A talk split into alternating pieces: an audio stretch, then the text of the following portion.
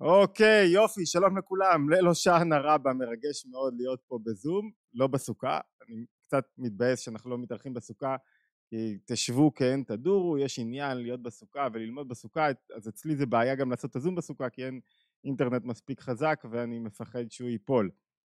אמ, הנושא שלנו היום הוא להבין, אני, אני, אני אתחיל עם איזה הקדמה, רגע להבין את, את על מה אנחנו מדברים. לפני שאנחנו מגיעים, זה לימוד קצת שונה, לימוד טקסטואלי, אני רוצה שנלמוד שיחה משנת תשד"מ, זאת אומרת 1984, שיחה של הרבי מלובביץ', שבה הוא עוסק במעלה של ליל הושענא רבה. מה הולך ביום הזה? מה כל כך חשוב ביום הזה? לפני כן הקדמה, הקדמה מאוד משמעותית אני חושב בעיניי. יש שתי דרכים לעבוד בכלל, להתנהל בעולם. שתי דרכים מרכזיות שבהם, מה זאת אומרת עבודה? שבהם אני מתפתח, שבהם אני מגלה כוחות שלי, שבהם אני נפגש עם הסביבה, שבהם אני פוגש את הקדוש ברוך הוא אמרה טל קודם לכן, שבהם כל, כל תנועה שלי בנפש באה לידי ביטוי. ויש יותר משתי דרכים, אנחנו מחלקים את, הש... את כל הדרכים לשתיים. דרך אחת היא על פי הכוחות הגלויים שלי. מה זאת אומרת הכוחות הגלויים שלי? בכוחות הגלויים שלי יש גם שתי דרכים. דרך אחת זה שאני עובד על פי שכל. אתה רואה שיש אנשים שכליים שהם עובדים כל הזמן על פי שכל. מה זאת אומרת על פי שכל? מה שמוביל אותם בחיים שלהם, במציאות שלהם, זה הרעיון השכלי או האתגר השכלי או ההבנה השכלית. מה יש בשכל? יש בזה טעם, יש בזה הבנה, יש בזה אינטרסים. כשאני מבין משהו בשכל, יש לי טעם לדבר. לכן כל כך כיף להבין דברים בשכל. אתה פתאום הבנת את זה, יש לזה טעם. אנחנו כל הזמן מחפשים לדעת, אבל למה? כשאתה שואל אבל למה, מה אתה שואל? מה ההסבר השכלי הרציונלי להתנהגות הזאת? לפעמים אתה רואה בן אדם מתנהג בצורה לא רציונלית ואתה מנסה כל הזמן מה? להבין את האינטרס שלו. למה הוא נוהג דווקא ככה? למה הוא נוהג באופן כזה ולא באופן אחר? וזה אתגר שרואים אותו בכל מקום. להבין מה האינטרס השכלי, להבין מה השכל כאן, מה העניין, מה עושה פה, מה עושה שכל באנגלית, מה make sense. דרך אחת לעבוד היא על ידי הדרך השכלית. זה כוח בנפש, שיש אנשים שאנחנו רואים שהוא יותר מוביל אותם, אני לא אחלק את זה עכשיו למינים וכולי, יש אנשים שזה יותר מוביל אותם, מעלת השכל, לשכל יש מעלה אדירה, למה יש לו מעלה אדירה? כי כשיש לי, הרי הבנה שכלית יוצרת אצלי, אמרנו גם טעם, גם תענוג, גם מבררת לי את הדרך, ואני יודע, או, oh, הבנתי, עכשיו אני יודע למה אני אעשה את זה, דבר נפלא. יש בזה מעלה גדולה מאוד בהבנה שכלית. דרך אחרת לעבוד היא לא על ידי השכל, היא על ידי הרגשות, המידות שלי. זאת אומרת, לדרך הזאת יש כמה היבטים. היבטים חיצוניים, שזה בעצם מוסר, שאני אומר, טוב, בן אדם, מה זאת אומרת, למה אתה צריך לעשות את הדברים האלה? כי, כי יש ערכים, יש מוסר, יש דרך התנהגות, לא כל דבר, אני, למה לא לגנוב? למה לא לפלח? למה לא להעלים? למה לא... לא כל דבר צריך לענות לעצמי. יש ערכים. הערכים המוסריים הם אלו שמכתיבים לי את הדרך. יש ערכים מוסריים חיצוניים ויש עולם רגשי שהוא מוביל אותי. אני אוהב, אני לא אוהב, בא לי, לא בא לי, אני רוצה, אני מתקרב. הערכים החיצוניים או הרגשות הפנימיים הם דרך מסוימת לעבודה. זאת אומרת, כשהערכים הללו, כשהרגשות הללו מתעוררים בצורה נכונה, הם מניעים את האדם. זאת אומרת, הוא עושה דברים גם לא על פי שכל. הוא עושה דברים כי העולם הרגשי שלו מניע אותו. רובנו התחתנו לא בגלל שיקולים שכליים, או יוצאים, או מוצאים בן זוג, או נמצא בן זוג, כל אחד והמקום שלו, לא בגלל שכל. כאילו, זה נכון שיש איזה מקום למצוא בן זוג על פי מערכת uh, הדברים הנכונים, ומה שאני רוצה, ו- ואיך אני מבין את הדברים, זה נכון, זה, יש בזה נקודה חזקה. כאילו, בואו נחליט ביחד איך אנחנו רוצים שהבית שלנו ייראה, ונבנה ביחד תבנית של הבית. דבר מאוד חזק, מאוד חשוב. הרוב עובד הרגשות. הקרבה, התשוקה, הריחוק, הכעס, עובד בנישואים, עובד גם בפרידה ובגירושים, מאותה סיבה. אתה לא נפרד רק בגלל עניינים שכליים, בגלל שאיכשהו זה לא מסתדר כאן. אתה נפרד בגלל עניינים רגשיים. אז דרך אחת של עבודה, רגע, פה אני אסגור את ה... לא יודע למה הוואטסאפים קופצים לי פה. אה, דרך אחת של עבודה היא על פי הכוחות הגלויים שלי, שכל או רגשות. אלה הכוחות שבדרך כלל מובילים את האדם. דרך אחרת של עבודה, שהיא דרך הרבה יותר מעניינת, ולא דובר בה מספיק, אבל היא גם... אניגמטית קצת הייתי אומר, מסתורית קצת, קצת קשה לתפיסה, קצת, קצת קשה לאחוז אותה. זה על פי העצמות שלי. זאת אומרת, אדם שעובד על פי העצמות שלו, עובד באופן אחר לחלוטין. אין סתירה בין דרכי העבודה, זה דרכי עבודה שונות. מה זאת עבודה על פי העצמות? בואו רגע ננסה להבין את זה יותר טוב. יש לנו נפש אמרנו, ויש לנו גוף, נכון? הנפש מאירה בגוף את הכוחות שלה. הכוחות הגלויים שלה הם שכל ורגשות. יש מצב שהנפש, עצם הנפש, היא אומרת כאילו, אני לא רוצה להעיר דרך השכל או הרגשות, או אני לא רוצה להעיר רק דרך השכל והרגשות. אני רוצה להעיר כפי שאני. עצמות, מקור חיים. למה זה קשה לתפיסה? כי זה, כי זה כוח כללי כזה, לא מקיף. מה, איך הוא בא לידי ביטוי? בואו ננסה רגע להבין אותו, נוריד אותו קצת למטה. מה זה אומר עבודה עם העצמות? עבודה עם העצמות בדרך כלל באה לידי ביטוי בפשטות. מה זאת אומרת פשטות? לפעמים אנחנו רואים גילוי של פשטות בשייכות.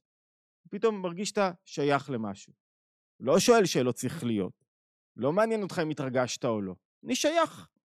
השתמשנו בדוגמה הזאת בתחום הזוגי הרבה פעמים. בתחום הזוגי לפעמים עבודה על פי שכל זה שאתה מברר לעצמך מה המעלות של הבית, מה המעלות של בת הזוג, מה יוצא לי מזה או של בן הזוג, איך אנחנו רוצים לבנות חיים משותפים. בן אדם מבין מה הוא רוצה, נותן לשכל להוביל אותו.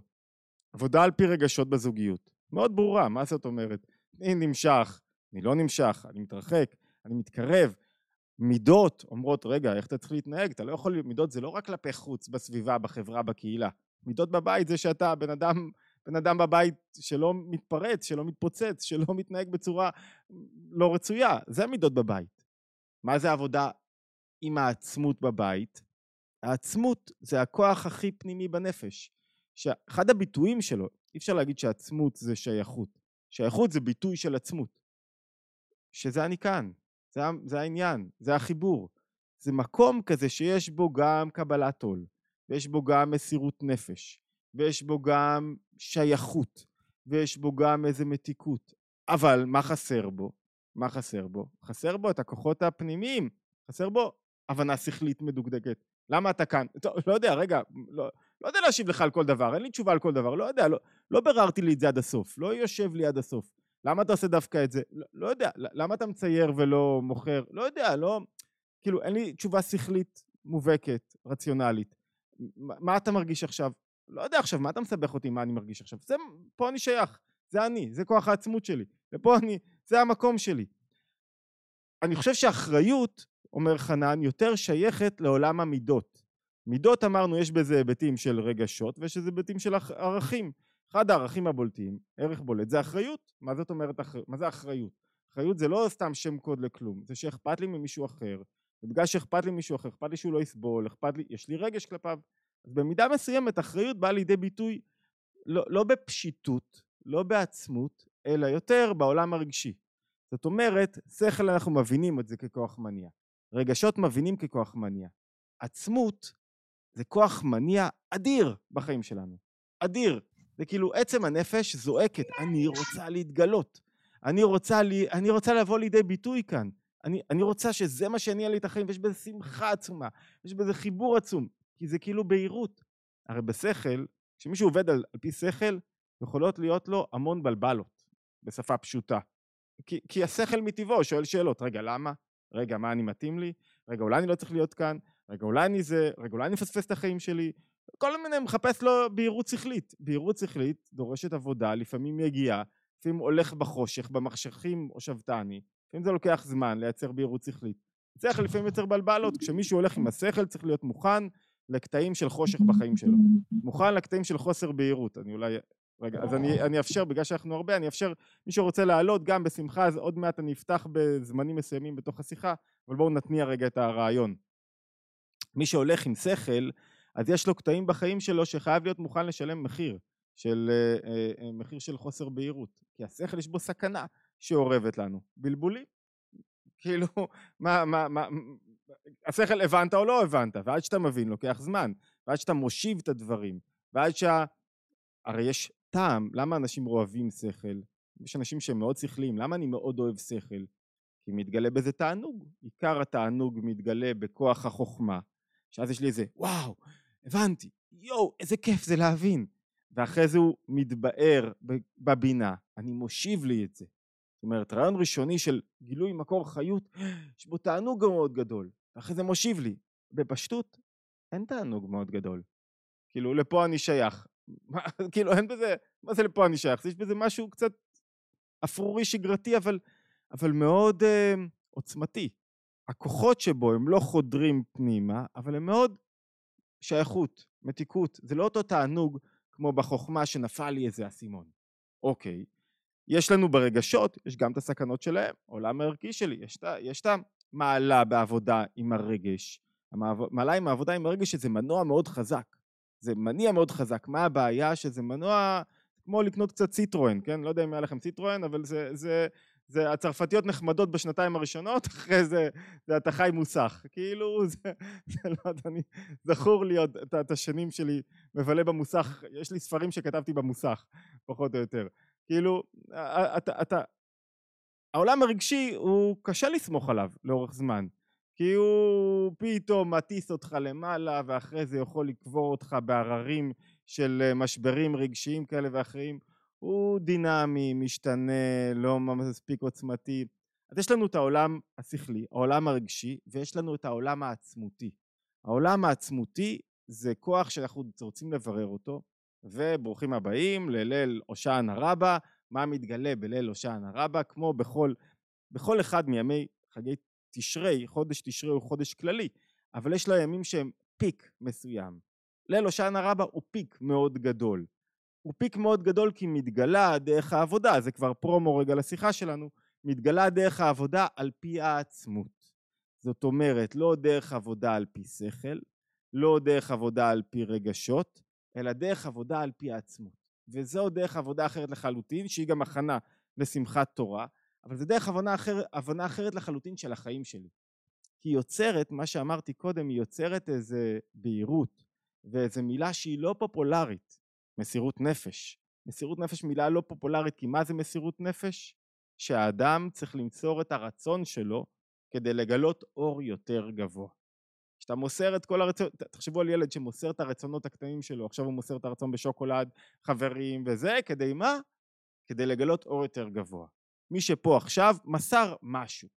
מה הוא מסר? אמ, בילוי עם חברים, מנוחה, שקט, לנקות את הבית אחרי שבת, כל אחד בעניין שלו שהוא מסר. אתה מסרת משהו כדי להתמקד במשהו אחר. מסירות נפש מגלה אור אחר. כל פעם שמכניסים תוכן יש אור אחר שמתגלה. ולכן יש משהו בעצמות שמחייב גם מסירות נפש. אין שייכות בלי מסירות נפש וקבלת עול. קבלת עול זה גם מושג לא פופולרי, שהרבה פעמים מבינים אותו לא נכון, כי מה, מה אומרים על קבלת עול? בדרך כלל אומרים שקבלת עול זה צייתנות, זה הכי רחוק מצייתנות. קבלת עול זה שאני אומר, רגע, יש לי המון רצונות קטנים בחיים שלי, וזה וזה, ואני רוצה שאתה בא... אני רגע בודק מה חשוב, מה העיקר, מה עמוד האש בחיים שלי, מה, מה, מה באמת אני רוצה, מה הנקודה העיקרית. ואני אוסף את כל הדברים הקטנים שאני רוצה, מקבל את העול של הדבר הזה, המרכזי, אני מקבל את עולו כהאור המרכזי בחיים שלי. למשל, אם אני, אני חושב שפעם השתמשנו בדוגמה, אם מאוד חשוב לי עכשיו לעשות איזה, אני יוצא לצימר או לסוף שבוע כדי שיהיה לי, או לחג, נכנס לחג כדי שיהיה לי, מתרומם קצת ויהיה חיות, אז לא יכול להיות שאני אנבח על הילדים ואנזוף בהם על כל דבר קטן, וכל דבר קטן יעצבן אותי, כי הרי אני מפספס את המטרה המרכזית, את הרצון הגדול. אני לא מקבל את העול של החג. ולכן אם אני מסכם את מה שאמרנו עד עכשיו, יש כוח מסוים בנפש, או יותר נכון, יש עצמות של הנפש שרוצה להתגלות, מחכה שם כל הזמן, אומרת רגע מתי אני אוכל להיות נוכחת וליצור מקום שבו האדם עובד לא על פי הכוחות הגלויים שלו רק אלא על פי העצמות שלו וגילוי עבודה על פי עצמות רואים את זה אצל אנשים שבאים לעבודה אדם שעובד על פי כוחות גלויים, אתה רואה למה אתה הולך לעבודה?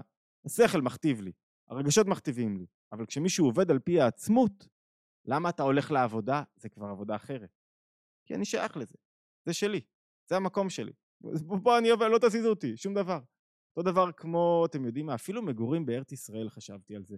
כאילו, אתה יכול לגור בארץ ישראל, כי זה עושה make sense, כי השכל אומר לך, כי יש לך התעוררות רגשית. מגורים בפשטות, כי, כי לכאן אני שייך, לא משנה איפה אדם גר, כאן אני שייך, זה המקום שלי. מה, אני כל פעם צריך עכשיו לפתוח מחדש, וזהו, זה, זה גילוי העצמות שלי, זה המקום שלי. במידה מסוימת זה גילוי העצמות, בואו ננסה להעמיק רגע בגילוי העצמות, במה זה אומר לנו בחג הזה, ומה זה אומר לנו באופן כללי. טוב, אני, אני רוצה, בגלל שאנחנו הרבה אנשים, אני לא יודע כמה נקרא מהטקסט עצמו, אבל אני אפתח אותו לפניכם. הוא נמצא כבר באתר, אה, ומאוד מאוד מומלץ מי אחרי השיחה שלנו ללמוד אותו באופן שלם. ואנחנו, אני ככה אדגום מתוכו, זו שיחה אמרתי מתש"דמ, תשמ"ד, לא אומרים כשלא יהיה את המילה שמד, 1984 אה, של הרבי מלובביץ', שבו הוא מנסה להצביע, מנסה, שבו הוא מצביע על המעלה של הושענא רבה ושל העבודה עם העצמות. אז בואו רגע נתפוס את הרעיון ו- וניצור לנו כמה, כמה, מה, אני חושב שאני אעשה את זה, אני, מי שירצה, אתם יודעים מה, אני אעשה את זה באופן פתוח כזה, ומי שירצה, הטקסט נמצא באתר, כבר עלה לאתר, מי שרוצה ללוות אותו בטקסט. ככה אני אוכל לראות אתכם, נראה לי שזה יותר נכון מאשר לעבור אה, אה, מילה מילה. אז, אז בואו נתחיל עם השיחה. השיחה אומרת ככה, מה מיוחד בהושענא רבה? שני דברים מרכזיים. אחד, בכל אחד מימי החג מקיפים את המזבח פעם אחת. היו מקיפים פעם, זכר לזה היום בבית כנסת, מי שהיה בבית כנסת מקיפים את, המזבח, את הבמה פעם אחת. בהושענא רבה כמה פעמים מקיפים את המזבח או את הבמה בבית הכנסת? כמה פעמים? שבע פעמים. זה הבדל אחד. הבדל שני משמעותי, שבכל אחד, ב, ב, אני לא אכנס לכל ה... אחרי שחרב בית המקדש, בזמן בית המקדש, היו עושים בעצם הם, זקיפת ערבות בצידי המזבח. שהזקיפת ערבות בצידי המזבח הייתה נעשית בכל יום, אלא אם כן זה היה קורה בשבת. וכדי שתהיה זקיפת ערבות בשבת, גם בהושענא רבה היו דואגים ששבת שהושענא רבה אף פעם לא יצא בשבת. עוד פעם, אולי נוריד את זה למטה. מה שעושים, הדבר הנוסף שעושים בהושענא רבה זה זוקפים ערבות, היו זוקפים בבית המקדש, זאת אומרת שמים ערבות בצידי המזבח, מה שאנחנו עושים היום, לוקחים חמש ערבות, ועם החמש ערבות הללו מכים באדמה, וההכאה באדמה הזאת היא בעצם נקראת המתקת הדינים. תכף נסביר מה זה. שני הבדלים מיוחדים יש לנו בהושענא רבה משאר ימות החג. אחד, אמרנו, הקפה של המזבח, שתיים, זקיפת ערבות. אוקיי. שני, כמה דברים שצריכים להבין כדי שיהיה את המנהג הזה של זקיפת ערבות בהושענא רבה, דאגו חכמים שלעולם הושענא רבה לא יצא בשבת. זאת אומרת, איך הם דאגו? היו יוצרים כל מיני חישובים מסובכים, כל מיני אה, עיבור של חודש מוסיפים לו יום, כדי שהושענא רבה לא יצא בעולם בשבת. עכשיו אני רוצה לשאול אתכם שאלה, מי שקצת בקיא, מה קורה כשראש השנה יוצא בשבת? כשראש השנה יוצא בשבת, לא תוקעים בשופר, שזה מצוות היום ויום תרועה והכי חשוב, לא תוקעים בשופר. למה לא תוקעים בשופר? ההסבר ההלכתי הפשוט, כדי שמא מישהו יטלטל את השופר. ייקח אותו ממקום אחד למשנהו, ואסור לטלטל במקום שאין בו עירוב. אני מקווה שהמונחים ההלכתיים לא גבוהים מדי למי שלא מכיר. למה באמת בפנימיות לא מטלטלים, לא תוקעים בשופר בשבת? כי משהו מתגלה בשבת, אור גבוה מאוד, שמייתר בעצם את השופר. האור של השופר מתגלה ממילא בשבת. עוד מה קורה, מה קורה עם סוכות, חג הסוכות, הראשון של סוכות, לא אה, נופל בשבת, מה עושים? מה לא עושים בעצם? לא מנהלים, לא מנענעים את ארבעת המינים. זאת אומרת, ארבעת המינים, מצווה מהתורה, מבטלים אותה אם היא נופלת בשבת. למה? מאותה סיבה. כי האור המיוחד של מצוות ארבעת המינים מתרחש ממילא. מה אנחנו מנסים להגיד? הושענא רבה, שזה רק מנהג נביאים, אהבתו, הנטילת לולה, אה, סליחה, הזקיפת ערבות, שזה רק מנהג מאוחר, למרות שזה רק מנהג מאוחר, דואגים שלעולם הושענא רבה לא תצא בשבת, למה? כדי שנוכל לקיים את המנהג הזה, לעומת זאת, מצוות מהתורה, כמו אה, שופר וכמו ארבעת המינים, שיצא בשבת, לא אכפת לבטל. איך זה יכול להיות? מה זה אומר לנו עכשיו אם אנחנו חוזרים לפנימיות? אם חוזרים לפנימיות זה אומר לנו שיש משהו מיוחד בערבה, זוכרים את הנושא שלנו? גילוי העצמות. יש משהו מיוחד בערבה שלא יכול להתגלות בשבת. שהוא בעצם גילוי של כוח מאוד עליון בנפש, מאוד משמעותי בנפש, שהוא הכוח שהוא מבטא את עיקרו של היום הזה. ולכן אנחנו לא מוותרים על הושענא רבה, לא מוותרים על היום הזה. זו הנקודה הכי הכי משמעותית. כדי להבין את זה, מה אנחנו צריכים עכשיו להבין? צריכים להבין מה זו בעצם ערבה, מה הרעיון של מצוות ערבה ומה הייחודיות שלה. כשאחת השאלות הגדולות היא האם יש הבדל, תהיו רגע מרוכזים, אני יודע שזה הרבה הלכה בינתיים, אבל האם יש הבדל בין נטילת לולב, אתם זוכרים שבלולב, כשאומרים נטילת לולב, יש בו ארבעה מינים, בין נטילת לולב שבתוך ארבעת המינים יש גם ערבה, לבין רק מנהג חבטת הערבות. מה ההבדל ביניהם? מה מיוחד? אז לפני כן בואו נבין רגע את העניין של ערבה. בואו נבין, יש אה, מדרש הכי מפורסם שיש, שהוא אף פעם לא ישב לי, עד שלא למדתי את השיחה הזאת אף פעם לא ישב לי ואף פעם לא הבנתי אותו. הוא אומר ככה המדרש, מה הוא אומר? ש... אמ, אף פעם לא הבנתי אותו עד הסוף. מה הוא, מה הוא אומר? שיש ארבעה סוגים של יהודים, יש אתרוג. מה זה אתרוג? יש בו טעם ויש בו ריח, למה הוא משול? לאדם שיש בו תורה ויש בו מצוות ומעשים טובים. ויש אה, הדס, למה הוא משול? לאדם, אה, אולי נלך לפי הסדר, אה, ואחרי זה יש כפות מרים שיש בו טעם ואין בו ריח, מה זה משום? לאדם שיש בו תורה ואין בו מעשים טובים. ואחרי זה יש הדס, ואחרי זה יש אה, אה, ערבה, שמהי ערבה? אין בה לא טעם ולא, ולא ריח, זאת אומרת אין בה לא תורה ולא מעשים טובים. מה הביאור הפשוט שכולם משתמשים בו? הדרך הפשוטה להבין, אנחנו בחג סוכות מאחדים את כולם תחת סוכה אחת, יש אחדות אחת של כל האנשים, מי שיש בו תורה ומי שאין בו תורה ומי שיש בו מצוות ומי שבו, אפילו אין לו מצוות ואין לו מעשים טובים, גם אותו מאחדים. וזה נשמע מאוד מוזר. המדרש הזה. למה הוא נשמע מאוד מוזר? תנסו רגע לעקוב אחר ההיגיון. למה הוא נשמע מאוד מוזר? כי תחשבו לכם רגע עכשיו על, אמ, איך קוראים לארבעת המינים. כשלוקחים ארבעת המינים לא קוראים לזה נטילת ארבעת המינים, קוראים לזה נטילת לולב. מה זה לולב? אדם שיש בו תורה ואין בו מצוות. איפה פגשתם אדם שיש בו תורה ואין בו מצוות? אולי שזה כל מיני חוקרים כאלה שלומדים תורה ולא מקיימים, כאילו, אבל זה גם נדיר. אומרת, איפה יש אדם שאין בו יש בו תורה ואין בו מצוות? מה, מה זאת אומרת? יש מישהו שיש לו תורה ואין לו מצוות? מה זאת אומרת מישהו שאין לו לא תורה ולא מצוות? מה, הוא כלומניק? כאילו, כל אדם יש לו משהו. זה הרי מנוגד לכל תפיסה שלנו. אין אדם שאין לו שעה, אין אדם שאין לו תנועה, אין אדם שאין לו איזה מצווה. הרי בכל מקום יש הכל. מה, מה, מה הכוונה בעצם? תורה, יש בו תורה ואין בו מצוות. זה, זה פירוש שלא מתקבל על הדעת בשום דרך, כי אתה לא מצליח להבין את זה. ומה הכוונה אני מאחד את כולם יחד? המטרה שלי לרומם קצת אנשים, לרומם את המצב, ליצור פה איזה שינוי. מה הכוונה שאין? או, עכשיו אנחנו מתחילים את הסיפור שלנו. זאת אומרת, כל אחד מארבעת המינים בא ללמד אותנו על קדימות של תנועה אחרת בנפש. לולב מה מלמד אותנו? תורה זה שכל, זה כאילו הבנה, אני רוצה להבין, שיהיה לי טעם.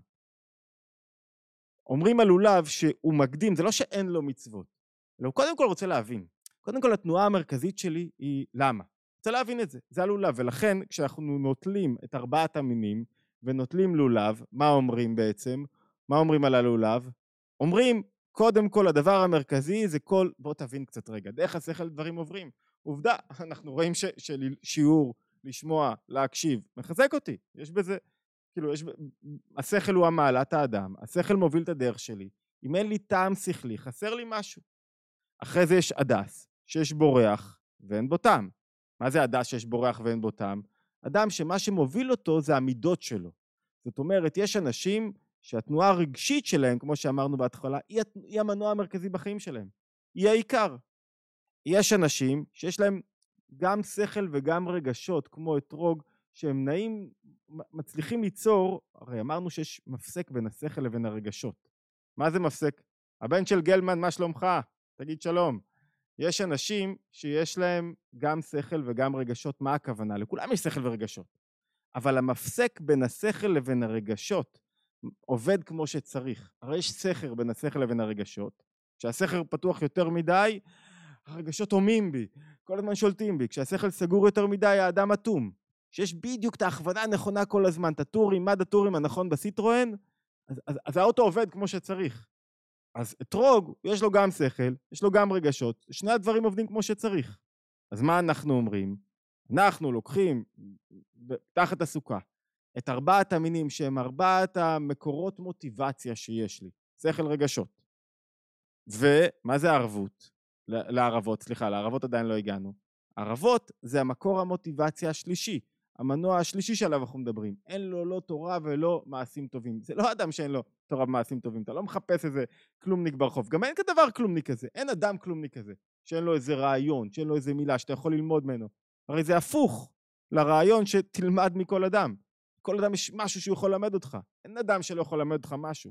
אין אדם שאין לו איזה רגש חיובי, אין אדם שלא עשה מצווה. חייכת למישהו בבוקר, עשית מעשה צדקה. צדקה היא לא רק בכסף. כאילו, אין אדם שלא עשה שום מצווה, שאין לו תורה ומצוות. מה זאת אומרת? מה זה הדבר הזה? אמרת משהו חיובי, עשית תנועה, אהבת לך כמוך, מצווה. המצוות מקיפות את כל חיי האדם. מה הכוונה? שאין לו תורה ואין לו מצוות? שהוא לא עובד על פי השכל או על פי המידות. התנועה שלו היא תנועה פשוטה בנפש. מה זה תנועה פשוטה בנפש? תנועה של פה אני שייך, זה המקום שלי, זהו, תנועה פשוטה בנפש. תנועה שהיא לא מחפשת עכשיו, בהיבט הזה, בהיבט הזה היא לא מחפשת הצדקות שכליות, הבנות שכליות, רגשות, מידות, נכון, לא נכון, זהו, זה אני כאן, זה המקום שלי. פשטות, יש בה כוח עצום, כי היא מגלה את עצם הנפש. היא מגלה את השייכות הגדולה, היא מגלה את המקום של האדם. אז מה אנחנו אומרים בעצם? כשאתה נוטל את ארבעת המילים, כשאדם לא נוטל את ארבעת המילים, הוא אומר, כדי להיות אדם שלם, אני חייב את כל התנועות. לא סתם יש לי שכל, צריך להשתמש בו, והוא מוביל, הלולב, הוא הגבוה, הוא מוביל. אומרים, אמרנו נטילת לולב, לא אומרים נטילת אדרוג. קודם כל, מעלת השכל. האדם ניכר במעלת השכל שלו. ויש לו גם אתרוג, צריך שיהיה לך גם תנועה שיהיה לך שם איחוד נכון בין שכל לבין הרגשות. שיהיה המפסק, הסכר, פתוח היטב בין שכל לרגשות. לא יכול להיות שיהיה נתק ביניהם. ולא רק שכל ורגשות, יש לך גם תנועה שיש לי גם עולם רגשי מפותח ומידות מפותחות. עולם רגשי מפותח זה מנוע חשוב, ההדס. לא רק הדס, וצריך שיהיה לי גם את התנועה של הפשיטות. זאת אומרת, כל ימות החג אנחנו משלבים את כל התנועות בנפש, והן התנועות שצריכות להתגלות, להתגלות באדם. יש בהן אחדות מסוימת בתנועות בנפש, ובאופן שבו אנחנו פועלים בעולם. מגיע לאל הושענא רבה, הלילה שעליו אי אפשר לוותר, ודואגים שהוא לא יצא לעולם בשבת.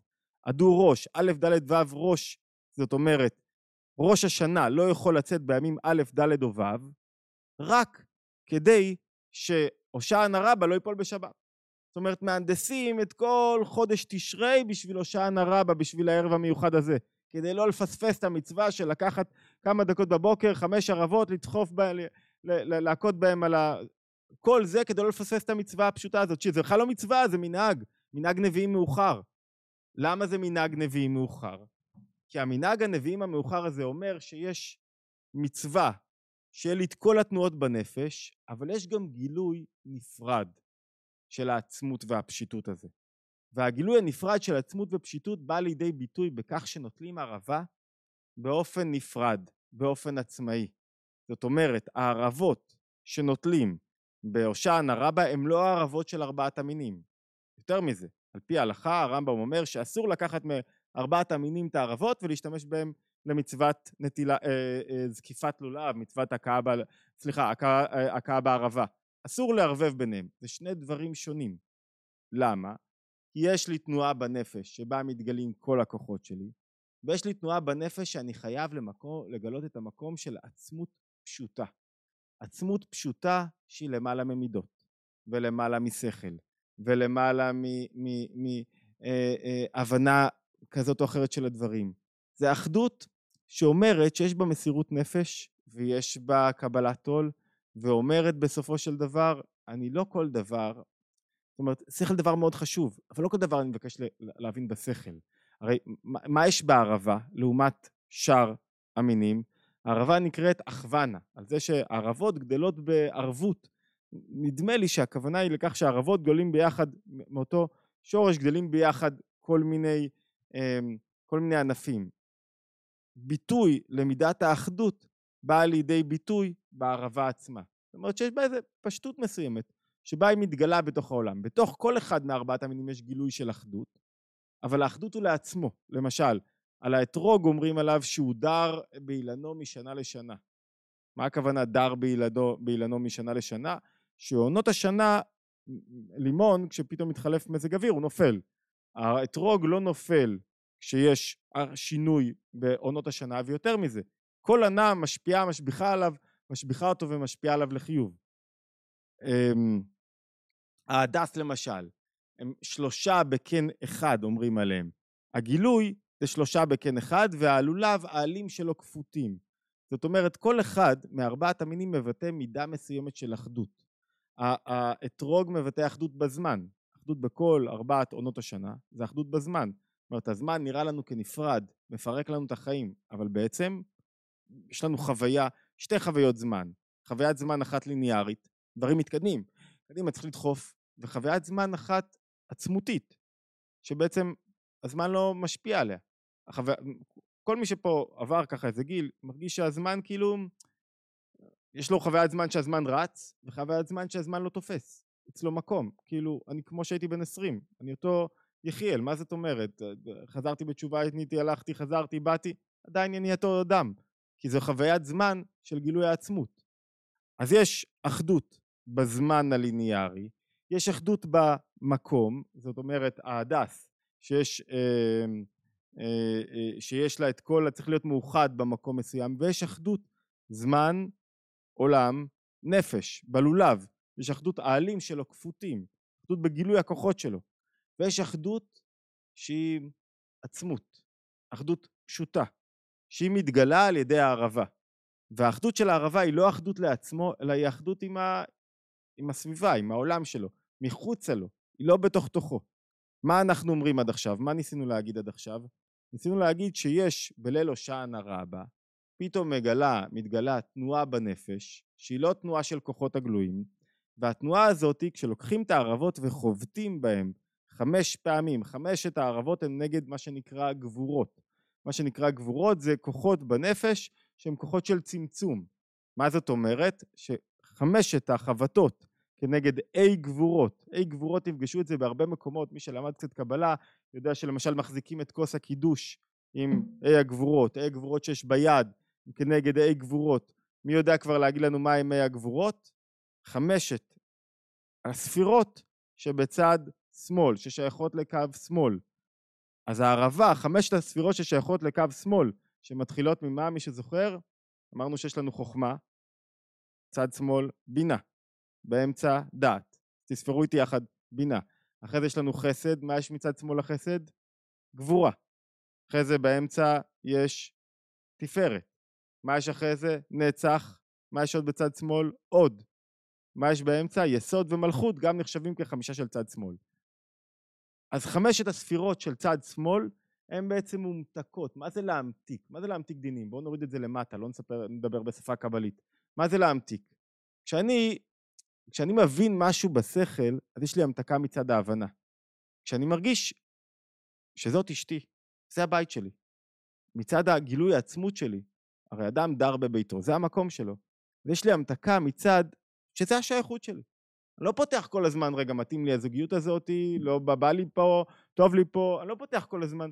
אוקיי, קיבלתי החלטה לשמור שבת נגיד. אני לא פותח את זה כל הזמן. אני שומר שבת, אני לא, טוב לי עם זה, לא טוב לי עם זה, למה לא הייתי פה, למה לא הייתי שם.